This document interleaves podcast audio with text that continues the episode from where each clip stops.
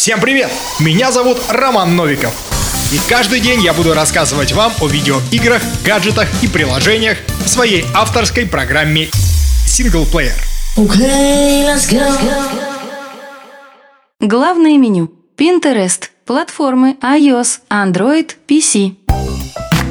Вы заметили, как много стало мобильных фотографов, дизайнеров, модельеров одежды и прочих? Я с уважением отношусь к профессионалам творческих профессий, имеющих большой опыт в реализации действительно сложных идей или создании уникальных продуктов. Но людей непрофессионалов, к сожалению, стало намного больше. Предположу, что одной из причин такого явления стал сервис Pinterest. Все началось в 2008 году с сайта, основателем которого является американец Бен Зильберман, а сам сервис был запущен только в 2009 году. Вообще, это социальная сеть, хотя нет, не так. Pinterest не столько соцсеть, сколько площадка для поиска картинок. Можно добавлять изображения, сортировать их по коллекциям, делиться ими с другими пользователями и смотреть чужие подборки. Основная единица контента в сервисе — пин. Это картинка или видео, которое индексируется в поисковиках. Из пинов собираются доски, подборки картинок. Такие коллекции очень удобно использовать, чтобы собрать изображения по одной теме или в одной стилистике. Например, идеи для ремонта или идеально подходящие элементы для свадьбы. Это и принесло соцсети популярность. У Pinterest более 400 миллионов пользователей в месяц, в основном среди зумеров и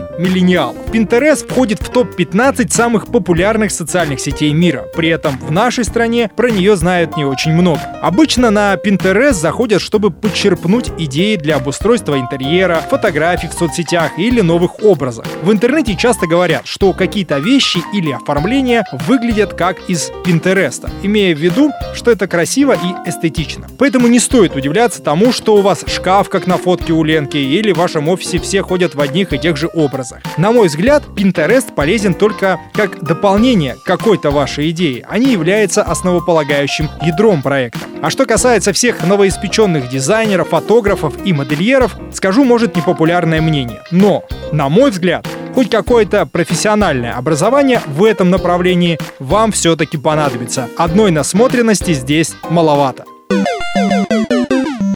Инстаграм – запрещенная на территории Российской Федерации организация.